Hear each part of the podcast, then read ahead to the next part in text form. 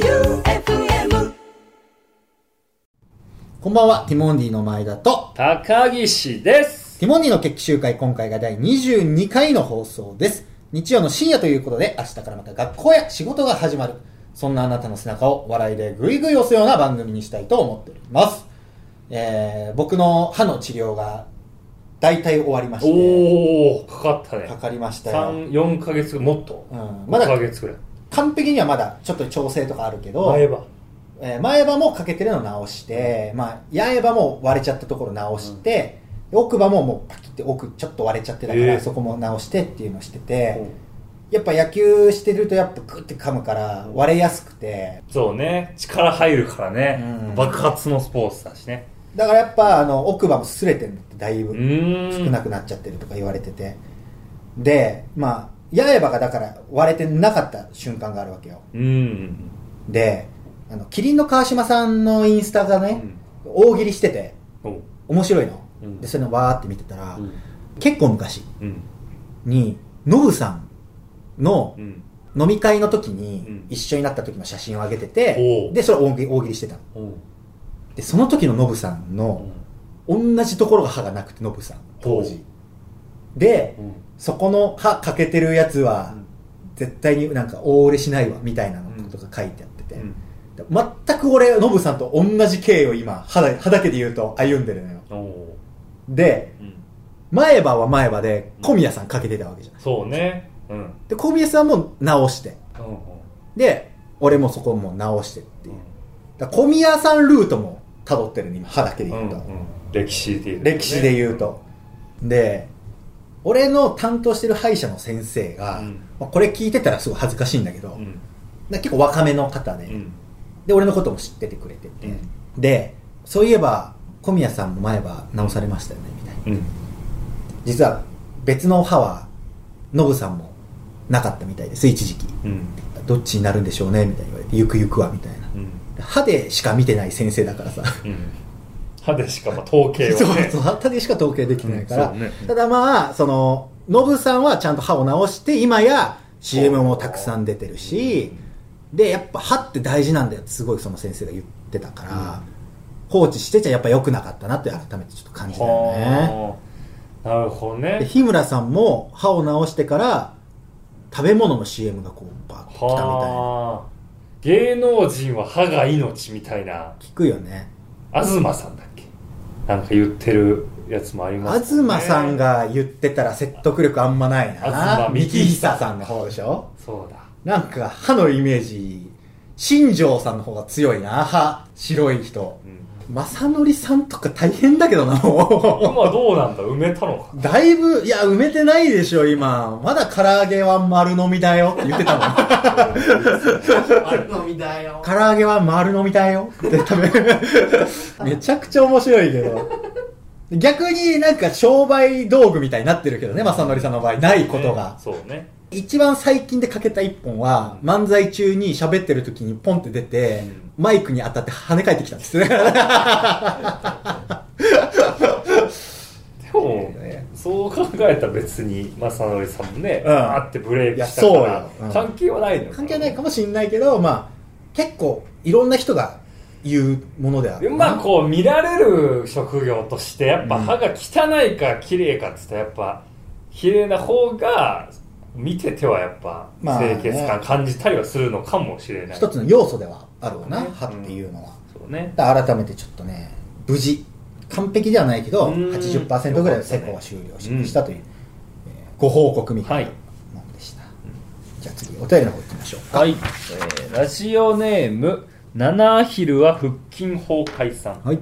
気になっていることがあります、はい。決起集会は人気番組になっていると思うのですが、は今ティモリアンは愛媛県民の方とほそれ以外の方との割合はどれぐらいなのでしょうかああ、なるほど。お便りの割合教えていただければと思います愛媛発信の全国番組になってくれて嬉しいですなるほど、はまいだ全国発信じゃないんだけどそうただ愛媛県をキーステーションとしうて、んラジコとかでは聞ける状態なんだよそうねねだからラジコで聞いてる方が、愛媛県外だとお便りを送ってくれてるというはあ状況ではあると思いましたあとポッドキャストでも上がっててあれ全国でだもんうん、ね、あれを聞いてる方もいあれしかなんなら聞いてない人もいる可能性はありますもんねあと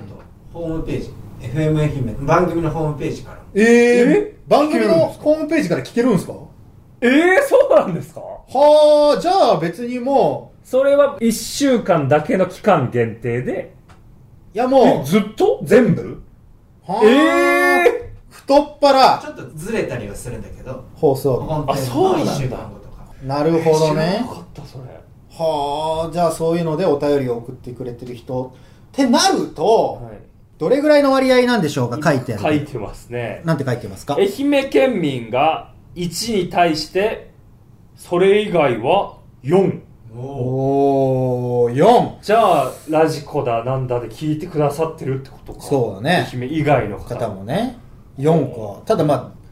愛媛県 VS その他の都道府県はそりゃ そりゃあだけど対ね46っていうそう本来ねのがってことだもんね1対46を1対4に抑えてるってことは愛媛県の子たちもすごい頑張ってくれてそるうんだねろうっねていう捉え方もできますはあなるほどねでもありがたいもんだねありがそんたないねいろんな人が聞いてくれてるのはホームページ知らなかったなそれだったらもうねラジコ別にうん課金、課金っていうんですかあれ有有料料で会す員よにならなくてならなくてもまあ時期は待てば今は聞けるからそうですねあちょっと遅れるってことそうラグがあんだ,、うんだから最新で聞くにはやっぱラジコそうですねがいいんだあとあけあれ大決起集会みたいな生放送は載るんですかホームページには、あれは載せれないです。あーじ収ゃあ録回だけ聞けんだホームページかいやじゃあラジコで聞いてほしいかな、そうね生は確かに生放送で生あとやっぱリアルタイムで聞いてくれるとやより嬉しいっていうのはあるから、そうねまあでもだからといって他ので聞くのは嫌だってわけではなくもちろんただ生だとよりいいけどただいろんな方がこうやって徐々にね聞いてくれるようになってて FM 愛媛さん的にもちょっとこのティモンディの決起集会はこれちょっといい番組というか力つけてきてるなというかありますもちろんあもあうーちょっ大ときくうなずいてくれてま慣れしてるならねただねこれはねあの僕らのティモンディの決起集会が始まる前から言ってましたけど、あの FM 愛媛という番、あの曲ー局のうん一番力あるのは福山雅治さんなんですよね。だから今番組持ってんので。だか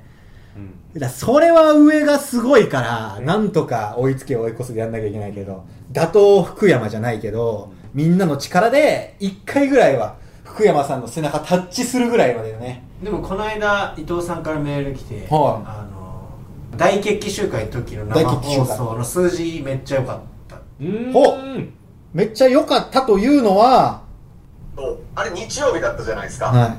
日曜日だと、ライバルが山下達郎さんと木村拓哉さんい。うわーうわー強っ山下達郎すっと、はいは超えました。おーすごいおーあの二方を一回でもちょっと超えれることってあるんだな。 これみんなのおかげだわ、完全に。すごいですよキムタク超え山立と、山立つ言われて 山立とキムタクを超えたんだ。はあ、いや、本当に、やっぱ生放送でみんながこう、その場で聞いてくれてて、まあ、もちろんこう、ツイッターでハッシュタグつけてツイートしてくれたり、盛り上げてくれたら、伊藤さんのご協力のねおうんかげでもありますし伊藤さんが一番頑張ってたからね。もう一人でブースで。そうよ腕3つ4つ増えてたもんなあの瞬間、ねすごいさばきだったねうんでそのリアクションメールも急にこうやってパッて出してきてまた戻ってとかしてたかうらんそりゃあまあみんなの力で頑張れば僕らでも山立とキムタクを超える瞬間あるんだなあの二人すごいからねいやありがたい話よ、まあまだまだこれからですねうん、まあ、大きくしていきましょう、まはいだまだ。まだね、愛媛県以外で、こう、他に放送局で、こう、食ってはいってないですからね。これはもう徐々に徐々に、はい桃鉄のように、こう、自分たちオレンジ色にしていきましょう、いろんな放送局を。えーラジオネームペンペン草のてんぺんちいさん突然ですが、はい私には唯一断捨離できないものがあります。ほう。それは高校指定ジャージです。ああね。頑丈でそれほど年季も入っていないし、うん何より思い出がたくさん詰まっていて捨てられません。はあね。制服はさすがに着られませんが、うんジャージなら気軽に着られて当時の思い出に浸ることができるため手元に置いておこうと思っています、はえーお二人は学生時代の制服ジャージユニフォームなどどのタイミングで手放しましたかあ、はあ、まず、ジャージは家にあるな。多分ある実家の方。あるんだだ弟がうん着てたりする、実家帰ると。今、今だに。えーお下がりでうん、弟のジャージ。俺も俺である、多分。あそうなんだああ弟さんが学生時代のものを着てるっ着ててるこ。いまだに。とええ2個下だから 27? 今年。そうなんだでも全然学校のジャージ着てるな、いまだに。へえ中学の。へえで高校俺らはジャージってもう学校のジャージって感じじゃなかったじゃんそうねなんか市販のリーボみたいッなクリーボックの結構いい普通にいいジスャポーージツウェアのねなんか学校指定ジャージっていういわゆるイメージの感じではないうんね市販で売ってるようなのをみんなで揃えて買ってるっていう感じだったから多分処分しちゃってる気するわ高岸は中学の時のジャージとか学生服引っ越しする前にもうその時使ってないのは処分してるからああねだから寮から寮に上がる時全部捨ててから行くかまらあもう全部ないと思うあの断ゆ断捨離癖がある制の服もないしジャージもないしユニフォームはあった細美のそうあれなんであんだろうな俺でもも残すぞと思って残した記憶は何もない、俺でも自分のユニフォームは後輩にあげたかなんかでもう手元ないよ3年生が引退した時にくれたユニフォームが手元にあるだ持ってけうんボロボロのあその地元のあ分かるよ、地元の戻ってきて友達が欲しいっていう予約制で、あ分かった分かったで全部渡したのはあるけどおーいや基本高岸はほぼないなないな結構ないと思う物がまず少ないし唯一一番昔から手元にあるものって家何あるなるほどねえ一番家って実家今今の、今の家今の家今の家俺はね一番昔だと芸人始めた時からつけ始めたノートが一番昔かなだから2015年からのノートうんが一番今俺が住んでる家にある一番古いものはあ一番古いかそうまあ買い足したりって新しいものはねいくらでもあるけど思い出を捨ててきてる男高岸がどんなものが家の中で一番あでも服になるかなじゃほう、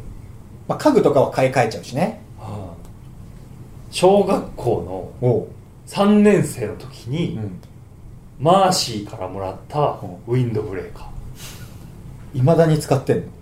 小学生ーあれはそえ入るうそうなのマーシーがうんでかすぎるからあげるって言ってでその時160ぐらいあって、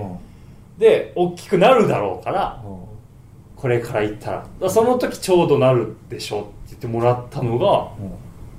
まだあるマーシーは190近い人のジャージをで当時マーシーは1 3 0ンチぐらいなんでマーシーは1 9 0ンチのウィンドブレーカー持ってんのローリングスのね謎のあー見たことあるか も、あるかもあれあかれマーシーいや知らないよマーシーマーシーさんかどうかは知らないけど別にローリングスのは持ってたねそうそ物少ないからさ、高岸は基本。ローリングスって言ったら、あーってなるのなんかムカつく な。分うかっちゃう。パターンパターンがねうん分かっちゃうっていうね。そうそうなるほど、ね。かなうんはあ、じゃあ一番古いのは今、実家か、い家今住んでる家実家行はったらいっぱいあるんじゃない、実家は親が持ってたりもするからね、知らない間に。うん捨てずに持ってんだっていうのもあるからね。うんはあ、じゃあ小学校3年生のものがうん一番古い。はい物持ち良すぎるけどな。えーっとラジオネームチョロリアンさんはい。ティモンディのお二人の前向きポジティブ発言に背中を押され、うんずっと悩んでいた22万円のマットレスを購入しましおたー快眠確定ですあー別に俺らそれを背中押してはないけどな。 22万のマットレスはあ。そんなのあんのいやでも上はすごいよ、大塚家具さん。あるんだ俺、だから大塚家具で、いや最初あの、あそうだそう、言ってたそう、人生で一番高い買い物をしたから、マットレス。キングえれええクイーン。クイーンサイズ。全部でいくらだっけ全部ベッドで、関連ベッドも含めて84万しました。やばじゃあっていうのも最初、あの、コアラマットレスっていうのを僕らがロケした時あにった、ねそう、あって、それはもうちょいや、ほんと10万とか、15万とかであ、それくらいなんだうん、でいいサイズのがあるっていうので、あそれいいなと思って買おうって思ったんだけど一回他のどうせ買うなら見てみよううんで大塚家具さん行ったらすっごいこう「あティモンディの前田さんですね」って言ってくれた方がいて「ぜひこれいいんで」って言って寝させられて「どうですか?」って言って「めっちゃいいですね」って言ってでもまあ値段は別にその一番高くはないですからって言われて「あそうなんですね」って言って、まあ、マットレスだけで今これ70万するんですけど」って言ってえーさらっとマットレスだけ言っでて70 70万っすそうでいやでもやっぱ前田さんもねって言って知られてるからいやちょっとごめんなさいって言いづらくてえそれで買ったのまあそほぼそれええ70万そうで金箔とか貼ってんのいや別にそんなにもろくないよ表面すぐ取れちゃうわけじゃなく、 70万だなって思いやでもあのサイズがでかいかあーらでかいという事実 でおーいいとは思うけど正直70503010ってマットレスが並んでて同じサイズで寝転がってどれが高いかとかは正直わかんないああもう感覚は分かんないわかんない感じるものはそんな大差ないんだ気持ち全部気持ちいいの全部いいだから本当になんかよくいいものがわからないやつが高いもの買っただけというかまあ物持ちの良さとかか物持ちっていうか耐久性の良それさもあるしはあるんだろうね、うん、で、まあ、どうせ買うならでかいやつ買おうと思ってクイーンサイズの買ったんだけど、もう部屋にキチキチになっちゃって、もうドア開けたらもうベッド、クイーンサイズのベッドしかない部屋が1個できちゃったククイーンルームイーンルームもうそれしかないドア開けて飛び込むだけのあーいいじゃんもうだから開けたら部屋に入れないちゃんとは踏み入れられないもうベッドがあるからベッドあにちのょっともう地面が高くなったぐらいそうそうそうそうふかふかの地面が高いものができたってうんいう、なるほ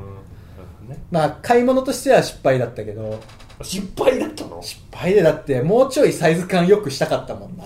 え失敗だったの俺結構買い物失敗する、ええー、あのー何やる家具とかも、だから高岸来たことあるけどさ、まあ、リビングというかソファーとテーブルとうんでテレビがあるわけじゃんあるね最初何もない状態からテレビ台とテーブルとソファー必要だなって思ってとりあえずその3つを、えーニトリかなほうお値段以上いいところじゃないうんニトリってパッパッパって良さげなで色はちょっと揃えたかったから、ちょっとダークブラウンそうめの、ね統一させよう暗めの茶色ねそう、ん、でこれこれこれって言って、うん最初買って家に届いたら、もうテトリスみたいにキチキチになっちゃって、うん足の踏み場もなくうん、全部がちょうどしかも入るサイズでほうほう正方形みたいになっちゃおうう黒い正方形みたいになって、うん全部がう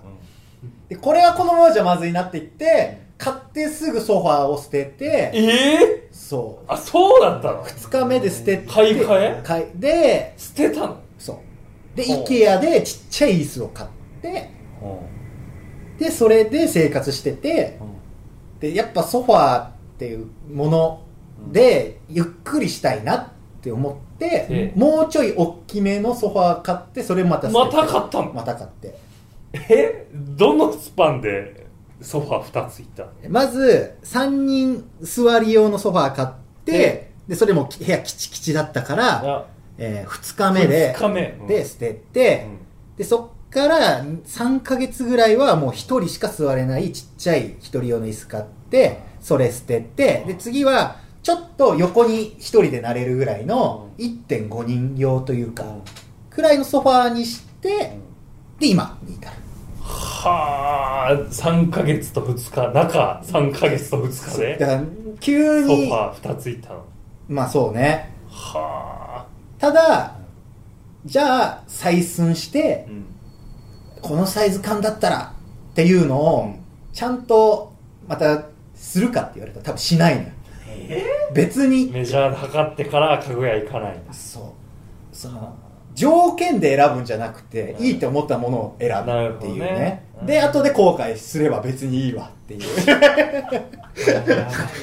テレビめちゃくちゃ大きいんですよああそうだテレビはなな70ぐらい70ぐらガいタぐらいのを本当になんか言ったら20畳で見れるやつを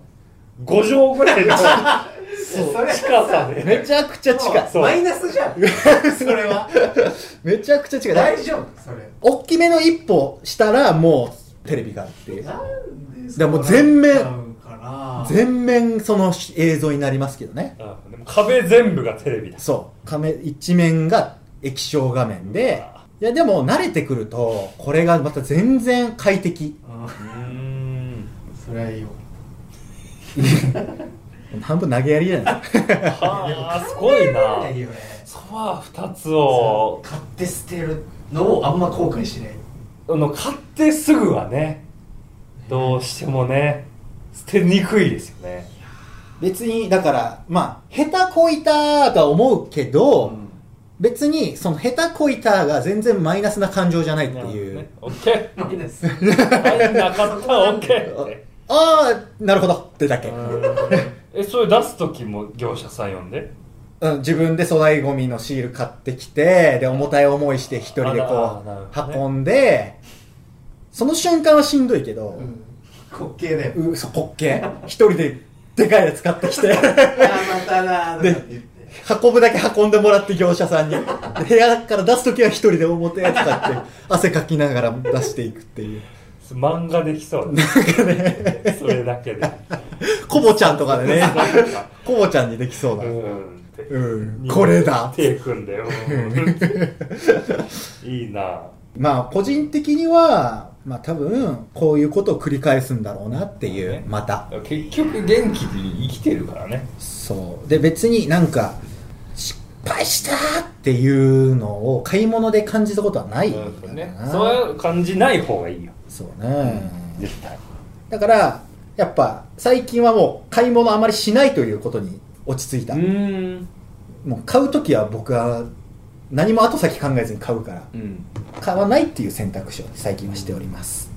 それでは次のコーナー行ってみましょうファンタジーの話ファンタジーの話本当にあった嘘みたいな出来事をファンタジーの話として送ってきてもらっていますそれでは読んでみましょえーラジオネームゴンブトスパオさんうはい1回500円の中に何が入ってるかわからないガチャガチャをやってみたらカプセルの中から100円玉が5枚出てきました ただの両替でしたんなことあんだえー、ではも無限にガチャガチャできるじゃんそういうものじゃないからなでも本来は俺でも1000円のガチャガチャがあって、うんお台場になんか夢を買うガチャガチャってでやったら、マイクにつける防風のさえー、ファサファサみたいなののネックレスが出てきてです1000円かってなったは覚えてるガチャガチャで言うとえあれ1000円以上の価値のものというかそうテンション上がることってあんのいや、だからこれは、あの、一番よ、良いものとされてたのが、えースイッチ。ああそうだね1位。そうだゲームのハードねうん。2位は、そうなんか、プレステ3とか、ちょっと昔のやつ。とか、そデうィズいニーう、チケットとかディズニーチケットはなかったです。夢売る。あそっかガチャガチャには。ただ、まあ、そういう、そういうゲームハードとか、ディズニーチケット当たったことあるよえそれ、なフェん、何円ガチャあのえー、っとね100円でこういう UFO キャッチャーで鍵を取るみたいなあーカプセルで1番はこの景品2番はこの景品みたいなやつを200円ぐらいでおおペアチケット2枚すペアチケット2枚ペアあペアチケットで2枚分ああ2枚ワンセットほすう。げえでもあれなんかアームの引きなんですよねそう強さのねねだから俺 UFO キャッチャーするやつの意味がわかんないんだよな買えよっていういや非売品を取るってこといだやよねあ売っれてんだよ非売品って言いながらでなんかうわアーム弱いさな頭撫でるだけみたいなあるじゃんなんかあれ確率なんだよねそう10回に1回グリップ強い時があったりするんだよあるよねえそうなんですよまあ、そういうものもね中にはね3連続あるっていう時もあ るし5回目でガッてこうでその時にちゃんと狙ってれば運と実力プラスで取れるっていうだから、え運で任されてるのをさ「いけ!」ってやってる様はさもうただのギャンブルだからなお金払ってねいやでも盛り上がるじゃんいや盛り上がるようなやつらは本当偏差値低いと思う俺はいやいやうわこれは敵回したいやガチャガチャはもう買えよってそんなでもだから盛り上がるを目的にするならいいと思うんです別に、うんああ取れなかったあーよし次行こうって言ってやるならいいけど欲しくてうーもう一球いけって言ってやってるのはもう多そう分だそうだね別ルートで買った方が安いぞっていう、本当パチンコで大パンしてる人そうそう、もう、うんどうしても欲しいこの100円、あともう家の帰る、電車賃なくなるかもしれないけど、行けってやってるような、見たいけどねその人 めちゃくちゃ見たいよ開示みたいなね。岸隆乃さんが、うんあの炭酸飲料のはい200円ぐらいのやつうんを、こう取るやつで2000円ぐらいかけて取ってたああるね、あの普、通に縫い替えるやつねあのーあれね、コインを押す、壁が押みすたいな要領でこうね、いうやつあるねこうないんかうわかんないか丸回ってて落とすみたといなかね、あるよね。なんか、シャベルですくって、こう、あ押し出ししてるところろに出してみたいな。あれ最高に楽しいよねええそういうことですー、楽しいっすか、あれあれ。そこを楽しむためあの画像画像崩しですようんいやー、あれ別に、あのー、メダルゲームも、なジャックポットして、喜んでる人を見て、え何になるんだ、その、ジャックポ僕メッダルゲームめちゃくちゃハマってたい時やわかあるりましたト。よいや、だって、溜まって、何いや本当そうなの でしょ本当そうなんだけど、やっぱ量がたっぷり とかそういうのって楽しくなる重たいとかね。千枚ですってめちゃくちゃ大きい字で出てくるんだよだっでてパレードみたいになるじゃん。なん天か使のなんか羽こうやってピヨピヨになって暗くなるじゃん、なんか、ドゥーンででってれでー、ジャジャジャジャジャって言ってバケツひっくり返したみたいなんでさ、演出とかって。体格にいるお客さんとうわ、うわ、ジャックポットだみん ななるにね。見てくるかあられマジで、だから、そういう意味でゲームの方がまだ、そのストーリーがあるから。結局ゲームの中でもお金貯めてもさ、実際の現実には何にもなんないじゃん。うんでも、ストーリーを追うっていうので、まあそのストーリーを追う楽しさがあるわけよ。うんあ、こういうあらすじ書いたわけねっていう。あの、メダルゲームはさ、ただただ穴にボール落ちるかどうか見るとかさ、でもあれもちょっとストーリーあるあるかアラジンのやつとかはあるかこうラクダに乗ってうん3マス進むとかそういうおー一個一個あんだよジャックポットしたら、何アラジンはどうなっちゃうの最終的に。なんかランプが出てきてうん。であのランプのマジックブワジェーーニーがわそうーそっうて出てきてテーマってやったらジャックドーンバーンって出てで終わりでしょでまた静かにまた明るく窓戻って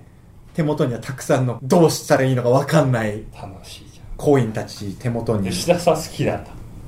えーそうですよ俺結構めちゃくちゃうなずいてるからメダルゲームえ結構昔家族を連れてってもらったりとか、うん高校の頃とか部活終わり結構ええやっぱでかいあの、うん大きい量たがっぷりじゃあそのストーリーとかの前に人はい間の本質的なところー、のあ話なんですよ、あはいはいはいそういうとこで喜んでたっていう人間の本質でかいとかでか速いとか重いとかね穴に落ちるとか、当たった当たったとかもうそういうところなんですよ当たってなんか成し遂げたみたいな顔してるやついるじゃないですかたまに えー俺が引き寄せたみたいなあー引いたみたいないや引いたわけじゃなくてたまたまそれに巡り合っただけだよっていそううね競馬ならまだわかるまあ、予想と関東データ見てあー馬の調子を見てねそうそれ自分で引きに当てた引き当てたっていう表現はわかるけど、パチンコとメダルゲームは、ただその場にいただけ。 メダルをたまたま、誰でもいい、そのたまたま一人自分が当たっただけにしか、ちょっと思えないですね。あんま面白いと思えないけど。今度連れてこうぜ前田そうですねいや、めっちゃこれでハマってたらダセえな。メダルゲームってギャンブルになるんだならないでしょだってお金が発生してお金発生してただお金かけてないんだそう。ただこう、なんか数字とかで、なんか海物語の、そのままメダルゲームバージョンとかもあってあるななんかでこのリーチってなって魚群が出るみたいなのまんまもうパチンコと一緒でそれでおじさんとかが当たって「やったー!」とかって言ってると「何がやったーだよ!」って思っちゃうからな虫になれるからメダルゲームはそあのーお金がかかってない分なそうまあまあメダルは買ってるけどねまあだからその時間を消費してるっていう感覚なんですかね時間映画まで時間潰そうって時が一番最高じゃないですかあこあの20枚をみたいなさこの20枚でいかにこの時間伸ばせるかっていう カフェで時間潰すより絶対楽しいじゃんそうかな前田ちょっと連れてかなきゃなうわメダル前田メダルゲームにはまるあるかあるかもしんないなもしかしたらホームページの趣味のところにダサすぎるないやちょっとファンタジーの話これで行き過ぎたなだいぶえあ本当だあーというわけで「ティモンディの決起集会」第22回の放送エンディングでございますにしても俺本当にゲーセンはだからメダルゲームと UFO キャッチャーでい一度も一人であそこに足止めたことないもん何回もこの話するけどいまだにだからはまだデカテレビゲームみたいなのがあるじゃないあ、うん、ああいうのはまだわかる家でできないからストリートファイターみたいな、そうん、だストリートファイターも家庭用ゲーム機買えばできるけどなと思うけどね、ただあのスティックでこうカチャカチャカチャってうん、倒したりするのはあそこじゃないと買わないとできないから、電車で GO とか最高じゃん電車で GO をちゃんと中に入るパターンのやつ最近あるの知ってまそうすそうそうあれはすごいと思うあれすごいよあれすごいへもう本当にちゃんと車掌室みたいなのがあって、そこでこうブレーキしてただブレーキして止めて、うんまた再出発するってだけ なんでえ車掌さんの気分最高なんですよになれるんだあーいや本当に今何かって言われたら結局そのメダルゲームと同じで時間の浪費なんだろうけど止めて